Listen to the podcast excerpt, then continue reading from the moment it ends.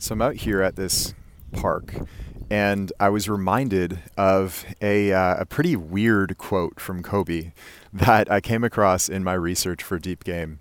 And Kobe said that as he was learning how to become a leader, he was out at the park one day and looking up at the sun, and he had this realization about leadership from the sun.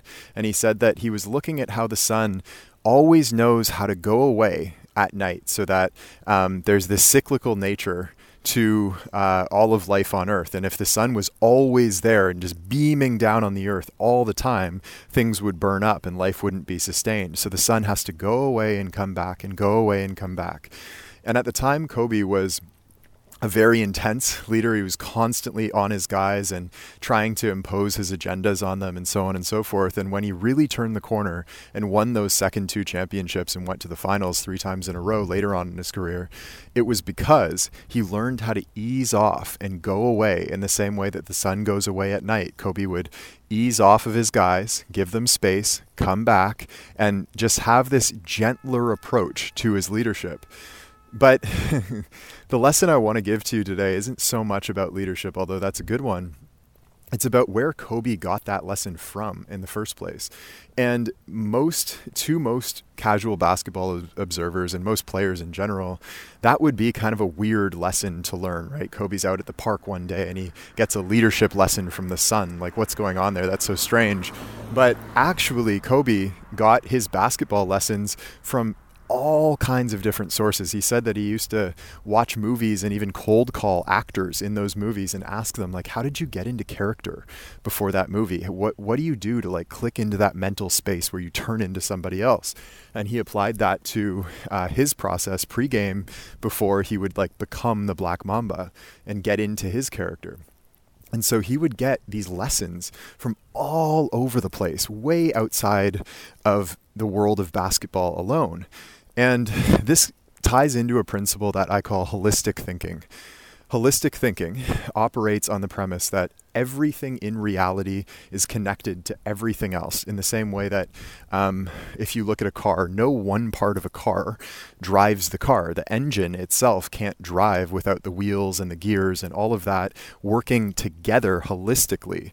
And you, you can like put an engine on the ground and rev it up, but it's not going anywhere if it doesn't have wheels. And the wheels aren't going anywhere without the engine and so on and so forth. So it works holistically. And all of reality is this interconnected system which means that everything is connected to everything. And so you can get lessons about the thing that you're interested in, in this case, basketball, from everything because everything is connected. And so these sort of genius level thinkers like Kobe Bryant will literally get their lessons from everywhere. They're thinking holistically. And so the way that Kobe put it actually is that the world becomes your library. When you know what you're looking for, the entire world is this vast library that can help you master your craft. And the way that most players look at this, or the way that most players learn about the game, is by only looking to the game. And it's sort of like going into a library and just reading the same book over and over and over. And yet, you're in this vast library with thousands of books that are available to you. And so you're missing out on most of the teaching that's there.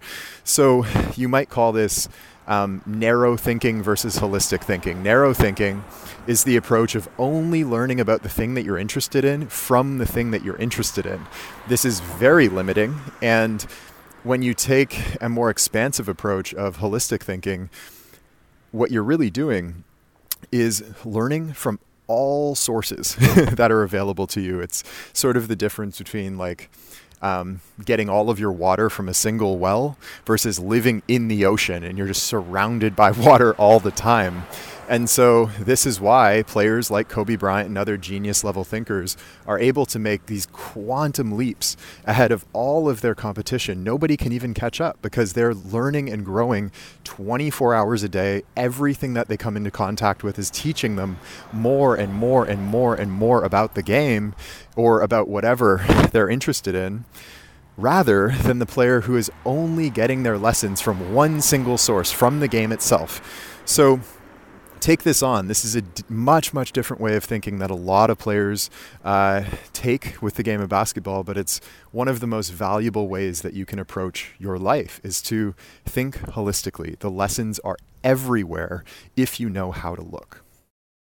Hey, it's Taylor. I hope you enjoyed today's episode. And if you did, the best thing to do right now, while it's fresh in your mind, is to head over to deepgame.com and join us in our free masterclass. Now, this is where you'll learn all eight laws of the deep game and all of the fundamentals that you need to know about the part of basketball that's played with the mind. We've had players call this the best hour of basketball learning of their lives, and it's completely free right now. So head over to deepgame.com to join us, and I will see you there.